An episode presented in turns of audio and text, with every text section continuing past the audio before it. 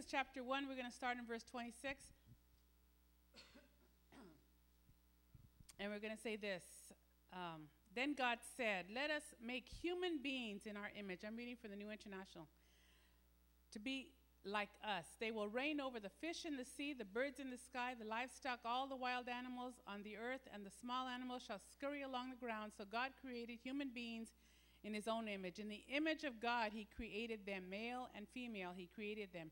Then God blessed them and said, Be fruitful and multiply, fill the earth and govern it, reign over the fish in the sea, the birds in the sky, and all the animals that scurry along the ground. Then God said, Look, I have given you every seed bearing plant throughout the earth, and all the fruit trees for your food.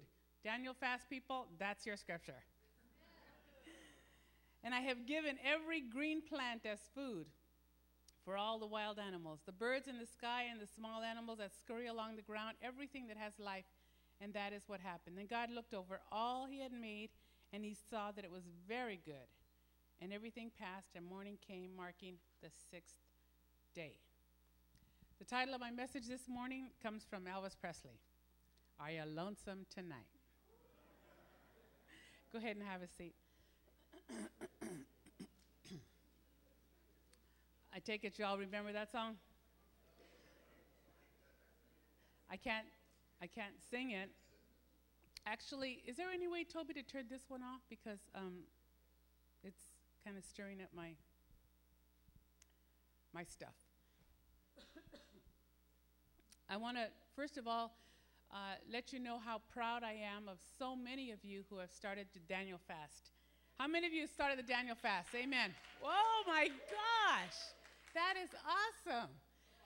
That is so awesome. For those of you who don't know what the Daniel fast is, the Daniel fast is that we are fasting for 40 days, and um, the Daniel fast is, consists of only things that are grown on trees or grown on the ground. That's it. Some of you are thinking, oh my God, how am I going to live? You know what?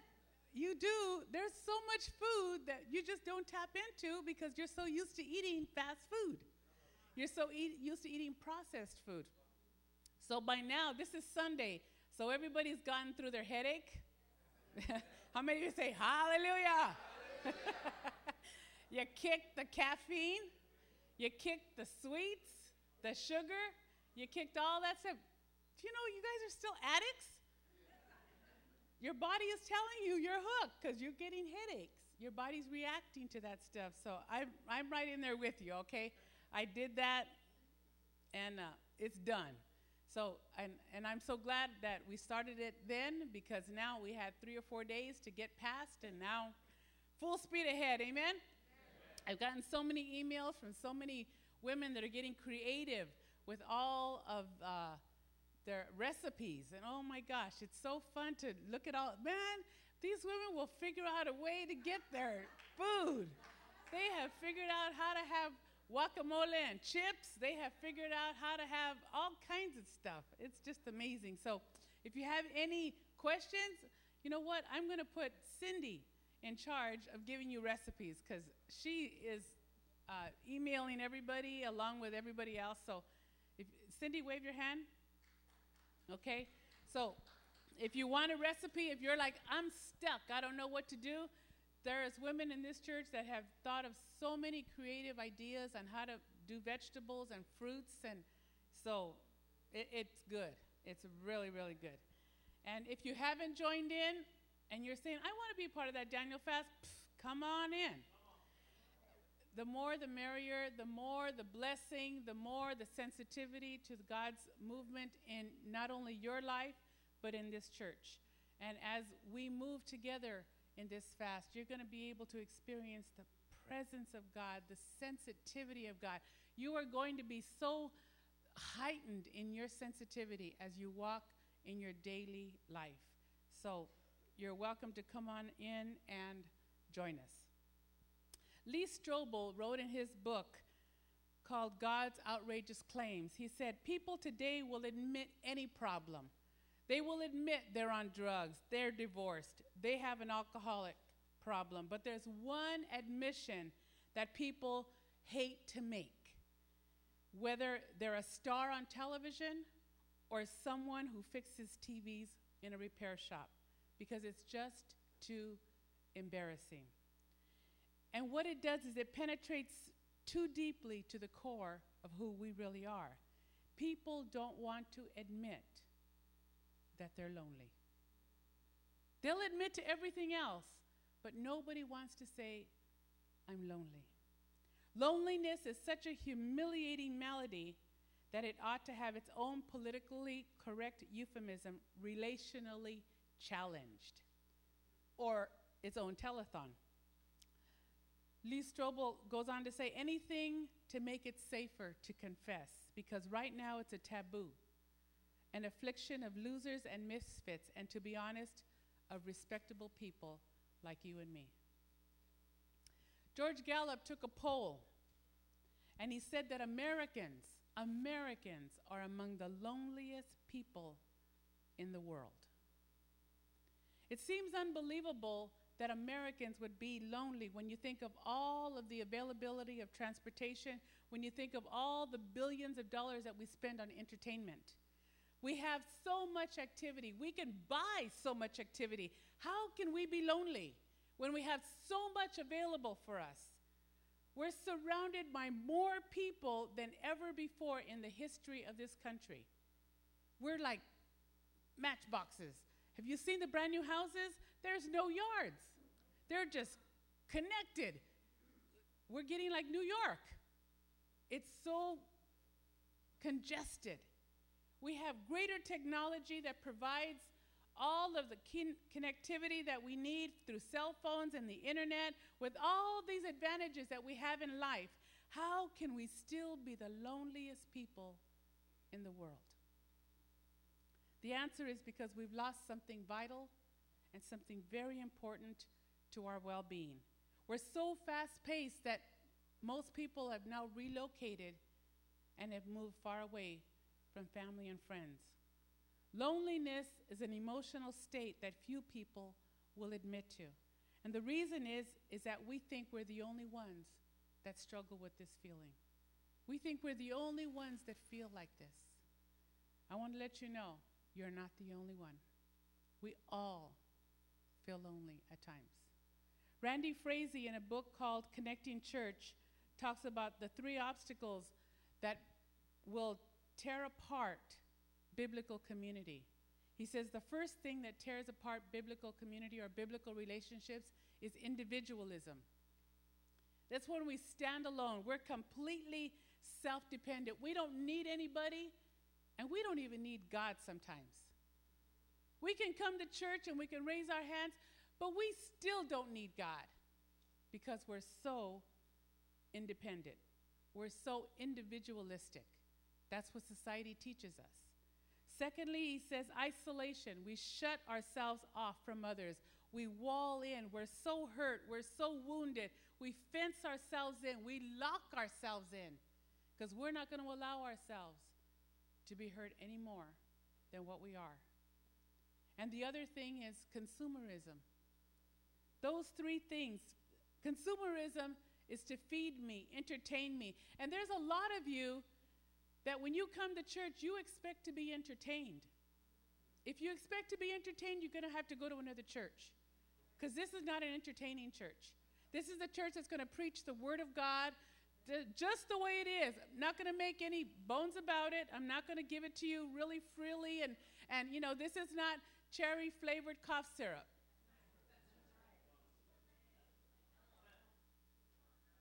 The Word of God doesn't always give it to you in strawberry or cherry or the flavor you like. When I was growing up, there was no such thing as cherry or strawberry or, or all of those things. You just got it straight.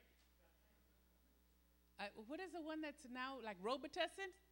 Uh, but does it work? Yes. The straight stuff, the truth.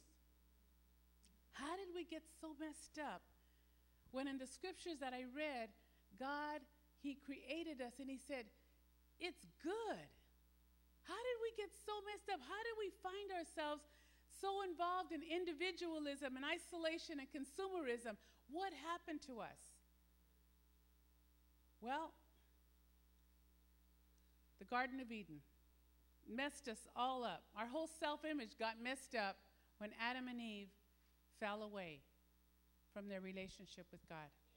It's like if you go out to a lake and it is so beautiful and so peaceful, and that water is just clear, and if it's right near a mountain, you'd be able to see the mountain in the water, and it's a perfect reflection.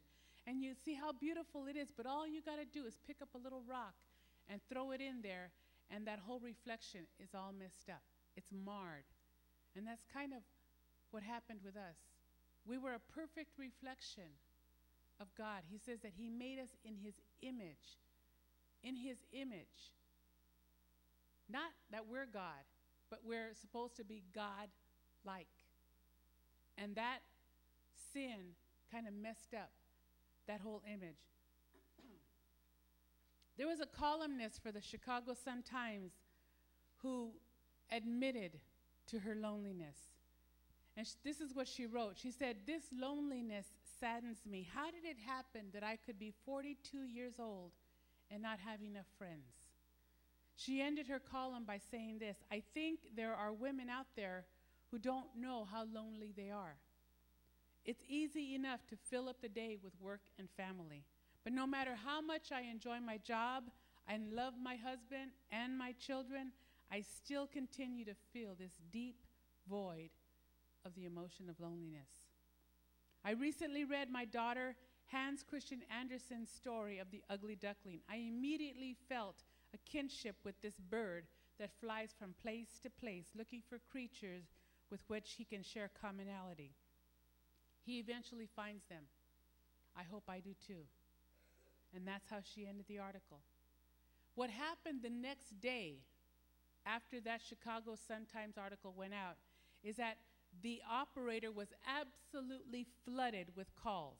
Emails and letters poured in from housewives, executives, university professors, and ministers. The column generated seven times more mail than any other article that she had ever written before in all the years that she had been working as a columnist. Lee Strobel said the reason that that happened was because they wanted to share their pain, their frustration, and their feeling of separation. The article actually appeared to be somewhat therapeutic in that many were tremendously relieved to discover they weren't the only ones who experienced those dark periods of loneliness. The, how many of you know the singer Sting? He had those feelings too, because he wrote them in one of his songs. And the words said, Seems I'm not alone at being alone. Hundred million castaways, all searching for a home. Time after time, musicians have sung on this subject. Elvis Presley, Are you lonesome tonight? Loneliness. There's a genuine reason why we feel this way. It's not because we're weak, and it's not because we're needy, and it's not because we're codependent. It's not a weak area or a character flaw to desire to have a relationship with other people. The reason that we have this need for fellowship and friendship is because that's the way God created us. He created us to have relationship. He created us to have fellowship. There's a little poem that I picked up by Lois Cheney. She says, Feeling blue, th- this is how we deal with our loneliness. Feeling blue, buy some clothes. Feeling lonely, turn on the radio. Feeling despondent, read a funny book. Feeling bored, watch TV. Feeling empty, eat a sundae. Feeling worthless, clean a house. Feeling sad, tell a joke. Ain't this modern age wonderful? You don't have to feel nothing. There's a substitute for everything. God have mercy on us. So many of us here willingly live outside of meaningful relationships with others. God have mercy on us because we're the ones that isolate. We're telling ourselves we don't need other people. We're telling ourselves, I'm okay. If I were to ask you, who are the closest people to you? And if you were to tell me Jesus and my spouse, I would tell you, I don't think so. Because there are things that you don't tell your spouse. I don't care how close you are. As close as I was to my husband for 27 years, there were things I didn't tell him because there were things he couldn't understand. He was a man, I'm a woman. He doesn't understand all the stuff that women go through. And, you know, I didn't understand what he went through until I came into this position. I was like, oh my God, how come he didn't tell me? Well, he couldn't tell me because I couldn't understand. And that's what men and women do. So we don't tell each other, and we live together, and we work together, and we love together, but we don't be transparent with each other. So consequently, we find ourselves alone. There's hardly any human need stronger than the need to belong. We were created this way. Every single one of us came out of the womb screaming. And we came out of the womb screaming for warmth, for companionship, and for someone else's heartbeat. We were rudely ripped out of that peaceful and relaxing life in our mother's womb, and we came into a cold, impersonal, and lonely world. No wonder babies cry. And the rest of our lives, we're trying to find that intimacy again. Everyone knows what this is because we've all had the same experience once. We all know what it is to be close, so close to someone that a heartbeat would calm us down. We all know what it feels like to be united with someone because no man and no woman is an island. We were made to be together. Salvation is not an individual matter, it's a group effort. When the church functions like it's supposed to function, then we really give evidence to the community and to everybody else that we are the body of Christ. You cannot serve God alone. We are a group. It says we are the body of Christ. We, there's not just one person that's the body, we all make up the body. Every single one of us makes up the whole body of Christ. So you cannot stay say, you know what, I'm going to serve God at home. I'm going to I'm going to have a church pastor on TV. I'm going to have a, a pastor on the radio. You can't do that because where's the body? Where's your connection? Where's your relationship? How do you grow? Who rubs you the wrong way? How are you going to grow if nobody rubs you the wrong way? You can isolate yourself and you can pretend, I don't need anybody, but I'm going to let you know if you don't need anybody, you're not going to grow. You're just not going to grow. So, what does this mean? It means, number one, that you're not alone. That's what, why I love that song that AJ sang, because you are not alone. But we need to give priority to our relationships with other believers because who we are depends on our relationships. There is no such thing as individual spiritual growth. We've got worldly concepts for making and keeping friends. We come into these doors with prejudices, with hang ups, with clicking off, with withdrawing, with isolation. We got problems.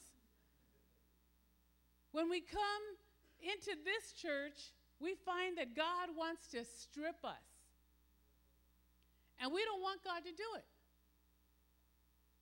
So, what we do is we find ourselves just making our own little cocoon, safeguarding ourselves. You know what? It's okay I can come here. I don't need to connect with anybody. Okay, I'll, I'll, I'm here. You know, I've done my duty to God and my country. I'm here. I, my parents told me I needed to be here. My wife told me to be here. My husband told me to be here. I'm here. Okay, now don't bug me all week long. And that's kind of our concept.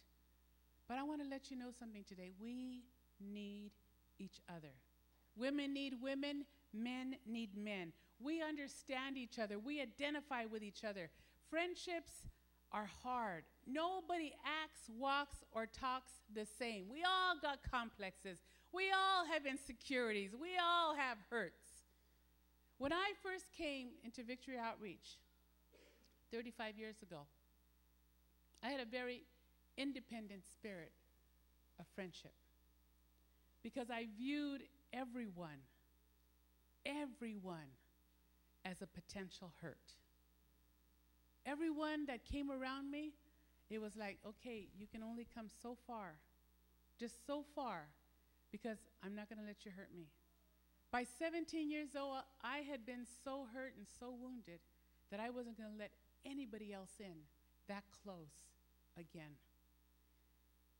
And I would serve people. And I was in the church, and I was even in leadership. But I protected myself. I used my head in relationships and not my heart. And you can do that. You can there are people here, you do that because you're protecting yourself. And I fought with myself because I knew that that's not how I really wanted to be. But I had been so wounded that that's how I began to live. And that's how the enemy wanted me. He wanted me to be in relationships with my mind and not my heart. But I've learned some things about relationships throughout these years because I've thrown that concept out. I've learned that Jesus had needs for friends. He had Lazarus, he had Mary, he had Martha, he had John, he had all these different people. Paul had Timothy, David had Jonathan. All of these people had friends. And it was kind of like I would read and I would say, Lord, I, I want a David and Jonathan relationship. I want a, a Paul and Timothy relationship. I want a, a Jesus and John relationship. I think that's what we all want, but we're so afraid of being hurt. So, how do we develop these kind of relationships? How do we develop these friendships? Well, one of the best ways that I know of in this church is to get into a small group. I went to a class yesterday, and they said that churches need one small group for every seven people in the church. So, I was talking to Pastor Adam, and I was telling him we're 35 small groups short. 35 small groups short. So, what does that mean? There's 35 leaders in here that need to raise up. 35 people that need to be able to say, you know what, I can lead a small group. Now, let, let, me, let me let you know something. Small groups don't have to be Bible studies, because some of you are saying, well, I don't know the word that well. They don't have to be Bible studies. You could be having coffee at Starbucks, not during these 40 days, but after that, okay? Don't tempt yourself. You can have a small group at Starbucks. Just get together and just have, you know, fellowship, coffee, just talk. You could have girls having a chick flick night, getting together, watching a movie, fellowship, laugh, pray. Guys who like to fix up old cars or the motorcycles, getting together, going to the batting cages, doing things together, building relationships, opening up in prayer, connecting for two hours, and closing in prayer. That's what we need. We, now, I'm not taking away from learning from the Word of God because there's a, a balance. But what I'm saying is that for some of you, you just got to get out and connect with somebody. There needs to be a connection. That's why we changed the name of our leaders. It's been a year and a half. We've started calling them connectors, not leaders, connectors, because that's what they're supposed to be doing is connecting you. Those of you who are connectors, let me talk to you just for a second. If you're over, you're over a ministry or you're a small group leader and you're wondering why you can't get people involved in your group, you know why? Because you need to develop relationships. Develop friendships. That means you're going to have to reach out and touch someone. That means that you can't leave church right away as soon as amen and you're out the door. How are you going to build your small group if you don't even know anybody? How are you going to build your small group if you never come up and pray for anybody? You got to touch their hearts before you ask for their hands. Check your calendar, arrange some lunches, invite some people over. I don't care if you have orange walls and, and gray rugs or it doesn't matter. People don't are not concerned about how your house looks. They're concerned about their need. A hospitality, you know what hospitality is? A hospitality means that you're a hospital and you're a hospice. If you look in the dictionary, hospitality falls in between those two words. And a hospice is a place of safety, a place where I can go rest, a place where I can put my feet up, a place where I'm tired. Can I go and sit down on your couch? That's a hospice. And a hospital is a place where the sick go. And if you have the gift of hospitality, then open up your house so people can come and rest and get healed.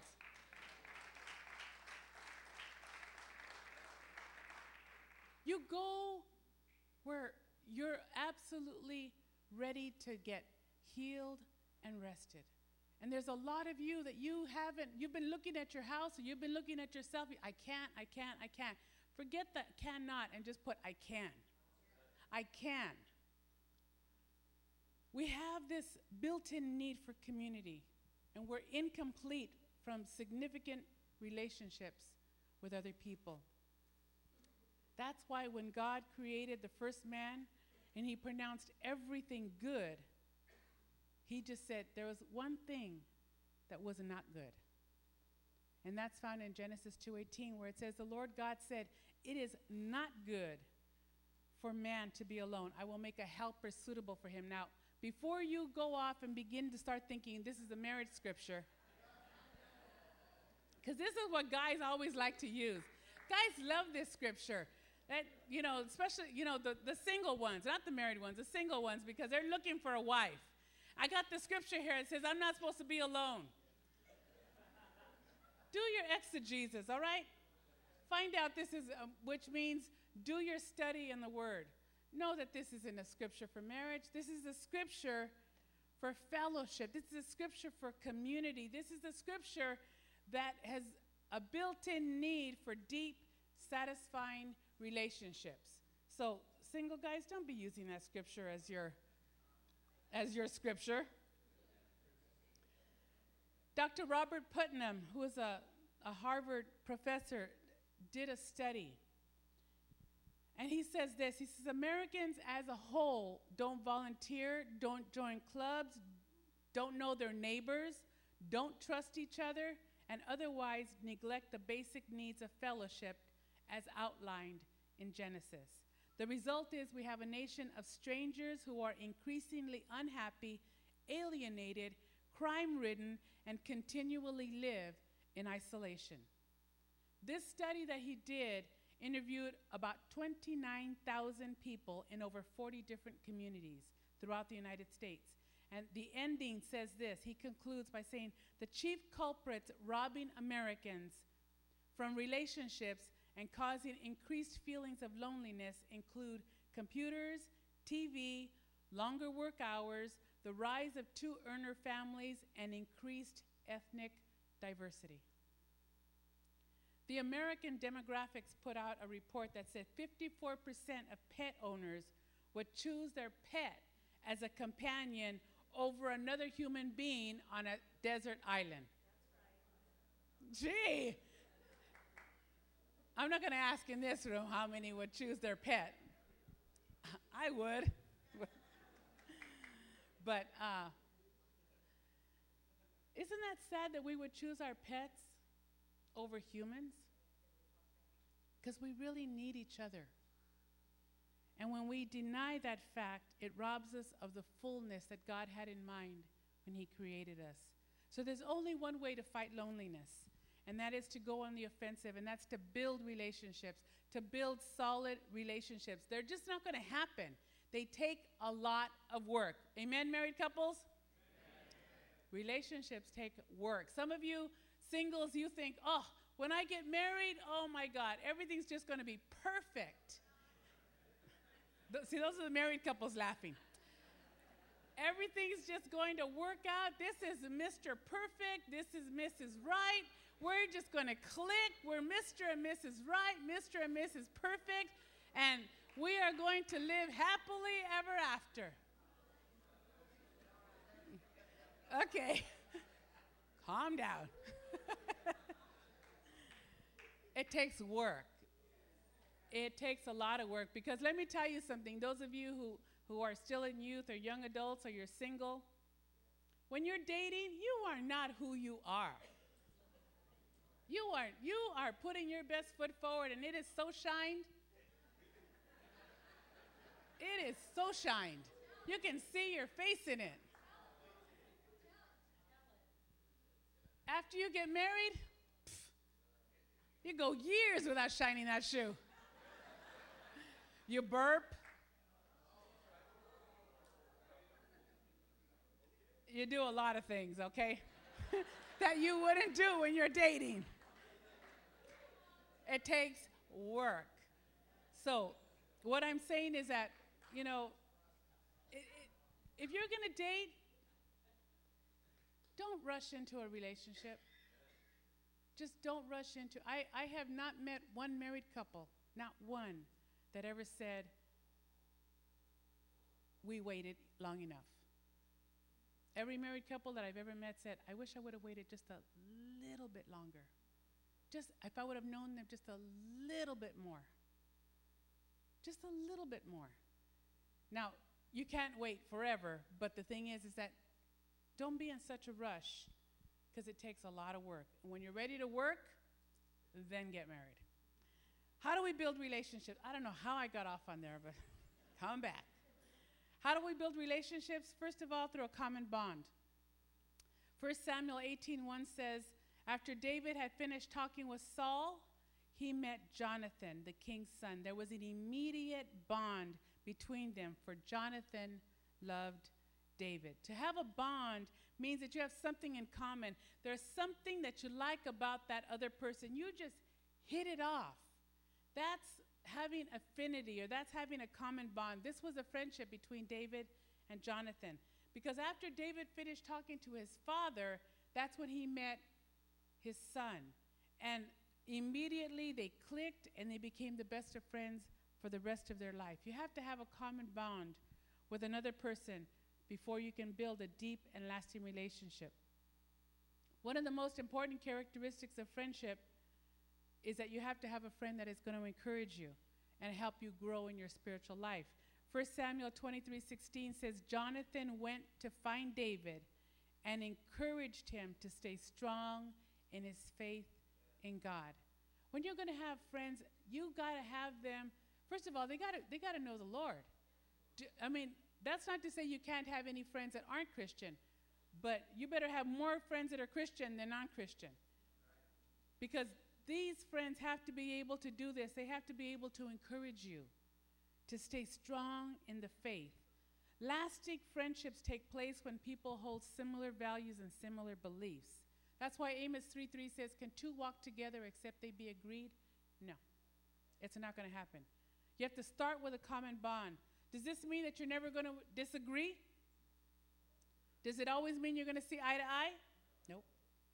But you'll have a lot of areas where you harmonize. That's why finding relationships in church is the best thing because you do have the same beliefs, you do have the same bonds. You just have to work through a lot of stuff. But as we commit our lives to Christ and we become His and we grow spiritually, then that's when we can develop unity. Secondly, not only do you have to have common bond, but you have to have complete acceptance. Proverbs 17 17 says, A friend is always loyal, and a brother is born to help in the time of need. It implies that both the friend and the brother are valuable companions. The picture that is true friends and relatives are faithful with you when you're going through difficult times, through adversity as well as prosperity. Character is shown in our ability to form friendships. There are some people that don't form friendships, and I would tell you your character really needs to grow. It really does. Because true friends never desert you or ignore you. In life's toughest times, friends always will find a way to help you. How can you remain a friend in the best and worst of times? By complete acceptance. Just accepting them just the way they are, warts and all. How many people have you dropped like a hot potato when you have a disagreement with them? Deep relationships require that we have to accept another person. And true friends sit down and work through their issues, work through their differences. They don't just throw the whole relationship away because they've had a difficult time. The third thing is consistent authenticity. Romans 12:10 says to love each other with genuine affection and take delight in honoring each other. Genuine affection has to be real. You ever been around somebody that's not real? I mean, and they're saying, "Oh, God bless you," and you're like, "Hello." They don't even look at you in the eye. They look over you, they look around you, they look down, but they just don't look at you in the eye. Genuine, consistent authenticity. To be genuine means that you're real. You're honest about who you are and how you feel. See, we're all about making good impressions and keeping up appearances, and we never go deep in our relationships. Being genuine means communicating to our friends the truth of what's really going on in our lives, not pretending that everything is fine. Have you ever, you know, we have this whole what they call jargon, Christian jargon, which is like a language in church. How are you doing? How are you doing? What's another thing you say? How are you doing? Fine. You're dying on the inside. Literally dying on the inside. But you come in with this Christian jargon. Blessed. Praise God. I'm fine. And you're not. And you walk in and you walk out with the same heavy heart. Being genuine means being real. Even Jesus admitted to his need when he had his hour of pressure. He admitted it the night before his execution, knowing was going, what was going to take place. Jesus revealed his feelings to his friends, Peter, James, and John, that he had took with him up to the Garden of Gethsemane. This is what he said in Matthew 26. He said, And taking with him Peter and the two sons of Zebedee, which are James and John, he began to show grief and distress of mind and was deeply depressed. Can you imagine Jesus deeply depressed? The Bible says that. Then he said to them, My soul is very sad and deeply grieved, so that I am almost dying of sorrow. Stay here and keep awake and watch with me. Now, this is the new international version, but the words, we get the gist of it. He was going through it. Talk about feeling alone. Talk about feeling abandoned. Talk about feeling rejected. It says that he was deeply depressed. He didn't say, Man, I'm going to go get crucified, but I'm not really worried about it. Don't, don't be afraid for me. I'm, I'm fine. I'm blessed. I know where I'm going. I know what I'm going to do. I'm going to go over there. It, it ain't nothing but a meatball. I can handle this. Jesus didn't say that. He said, I'm in grief. I'm in distress. He knew what he had to face and he wasn't looking forward to it. He was real. He was genuine in admitting to how he felt and what he needed. What he needed was for them to stay awake with him. To build relationships that protect you from loneliness, you got to be real. You could have friends, but if you're not real with them, you're going to be lonely. You have to be real, authentic, and transparent. When we admit we need people, we will not only find a friend to pray with us and love us, but they will hold us accountable for getting the victory. Sometimes you're real, and then you just kind of like walk away and say, okay, don't, don't say nothing. You don't want to be held accountable. And that's what friends do. Friends hold you accountable. Transparency is hard because we don't want to trust, but we need friends. We need them. And like I said, I'm not talking about Jesus and your spouse. You need other friends besides Jesus and your spouse. The loneliest people that I know of are married couples who don't have any friends. You might have gotten married thinking, I'm marrying my best friend. and you find out you can't even talk to them. You can't even communicate with them. You can't even bare your soul to them. There are things that you can't or won't tell your spouse, but you will tell a man or you will tell another woman. Proverbs 18:24 says that a man that has friends must show themselves to be friendly. We have fears, fear of exposure, fear of not being liked, fear of being taken advantage of, fear of being stomped on, not appreciated. All of them are hurts that we've all experienced. And hurts can affect our whole spiritual life because we're coming today to eat at the same spiritual table. We're all coming to eat one huge table. But if we don't allow God to do something in our life, then we miss out. There are people who don't come to church activities because tr- they're trying to avoid this person or avoid that person. Who's the one that really misses out? You do. And the last thing is caring support. Proverbs 27 17 says, As iron sharpens iron, so one man sharpens another.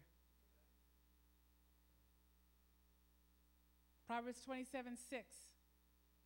And I like this one. Wounds from a friend can be trusted, but an enemy multiplies kisses. Deep relationships develop us. Without deep relationships, we can't see that spirit filled creation that God designed for us. He designed us for relationship, He designed us for community. You can get everything from living in solitude except friends, character, and genuine emotional and spiritual stability. When it says faithful are the wounds of a friend, what does that mean? How many of you have ever had a friend hurt you? That's all?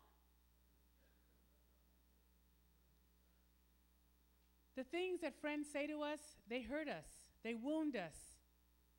But sometimes they say things because they love us. I have, I have my own personal feeling about friends. My own personal feeling is I would much rather you stab me in the front than stab me in the back. Tell me to my face if I have wounded you or hurt you. I can handle that. Don't stab me in the back.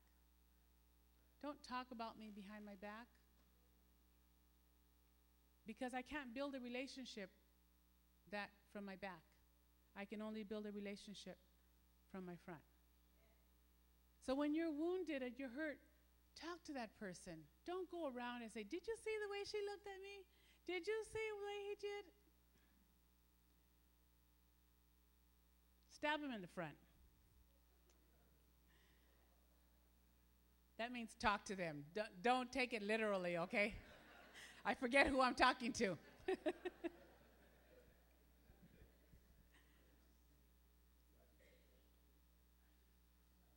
think you really need to let down your guard. Let it down so that you'll be able to establish friendships. I'm going to close with this illustration here.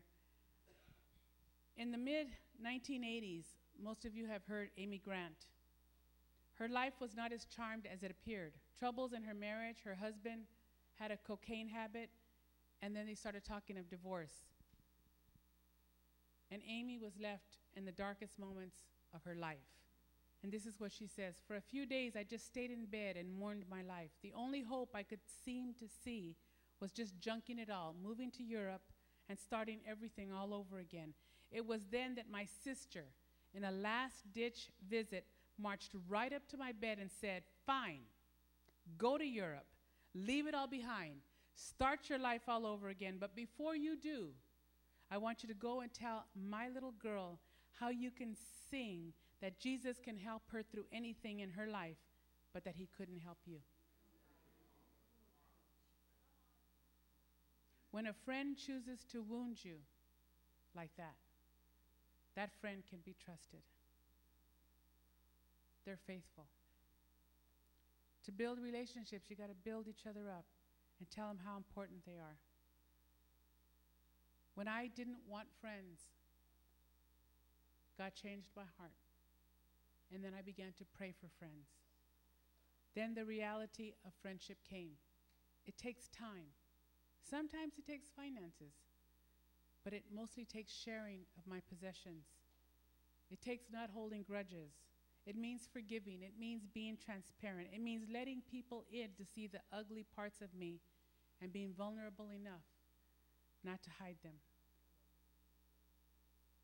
Some of you are lonely today because you've built that wall around you so tight and it's been there for so long. And God wants to change that. There's 23 of you out there that have one of these. Can you come up? Just come up and line up right here, right in front.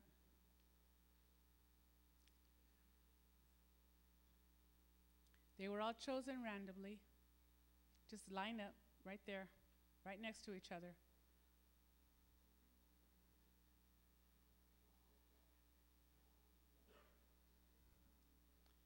I, we have room over here. Room over here. Doesn't have to be, you don't have to be all spread out. I know you're guys, but it's okay. We're in church. You're accountable. Okay. Um, Daniel, that way. One line.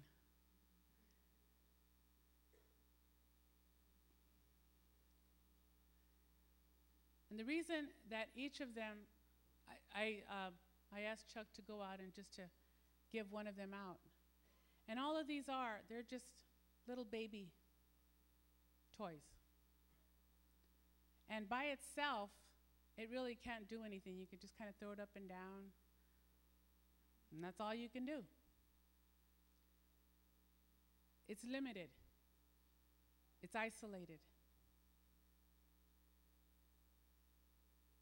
Can't grow any more than what it is by itself. But when you take yours and connect it to Toby's, and Toby, you connect it and pass it down to Daniel's and to Art, keep it going.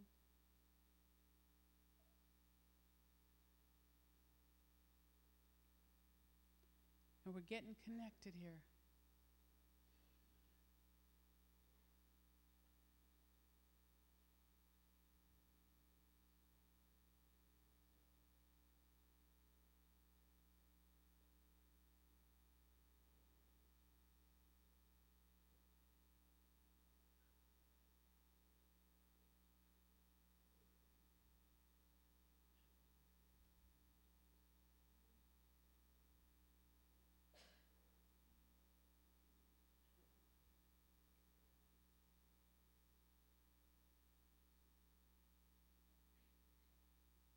As we each get connected, one with another,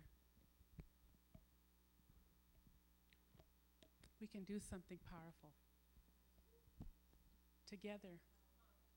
All different colors, all different nationalities. We've got different cultures, different nationalities. Whoops.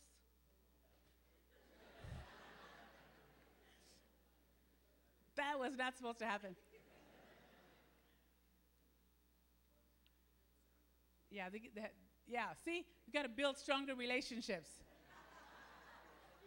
okay. But that's what this does. Is it forms the unity that God wants us to have. But it means we're going to have to let go some of the walls, some of the things that we've been holding on to. He says, I created male and female, and it was good. He created us for fellowship, first with Him and then with each other. And I want you all to stand. Just stay here, just stay here. I want you all to stand, and I want you to start just locking arms with each other all the way across. And this is how we're going to end today.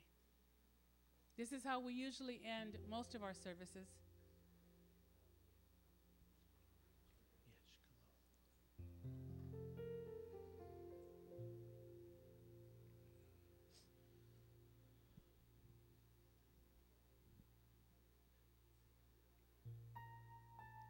we're connected.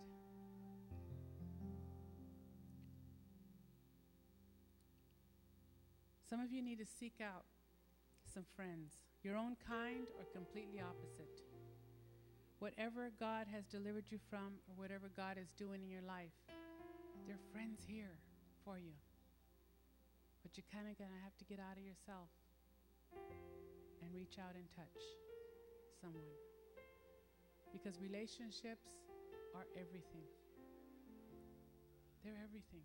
Some of you are here this morning and you feel so alone. And you come and you go and you're still not connected.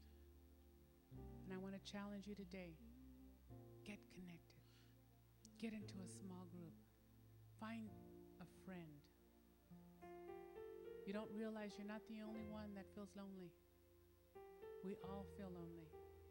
At times, we've all experienced that. The only way to combat it is to let God come into your heart and into your life and to open you up and let people in. Let's pray. Lord, I thank you for this body of believers that you have brought together under one roof today. And Lord, I know that there are men and women here who have prior hurts and wounds. They've built their own walls, they've built their own fence, they've locked themselves in because the pain of transparency is too risky. The pain of being hurt again is too difficult. And Lord, there's so much damage that has been done in the past. But like you said, we need to move on. Our future is so bright because of you. If we never risk loving someone, we'll never know what it is to experience your love. You loved us when we were still sinners, ugly, depraved, not willing to bow down to anything. And you loved us then. And Lord, help us to develop relationships. Help us to find a common bond, to accept one another. Lord, relationships are the only thing that I know of that is a true reflection of you. That's what you desire from us, and that's what you desire from us. Help us, Lord, to be the church, the body that reflects you.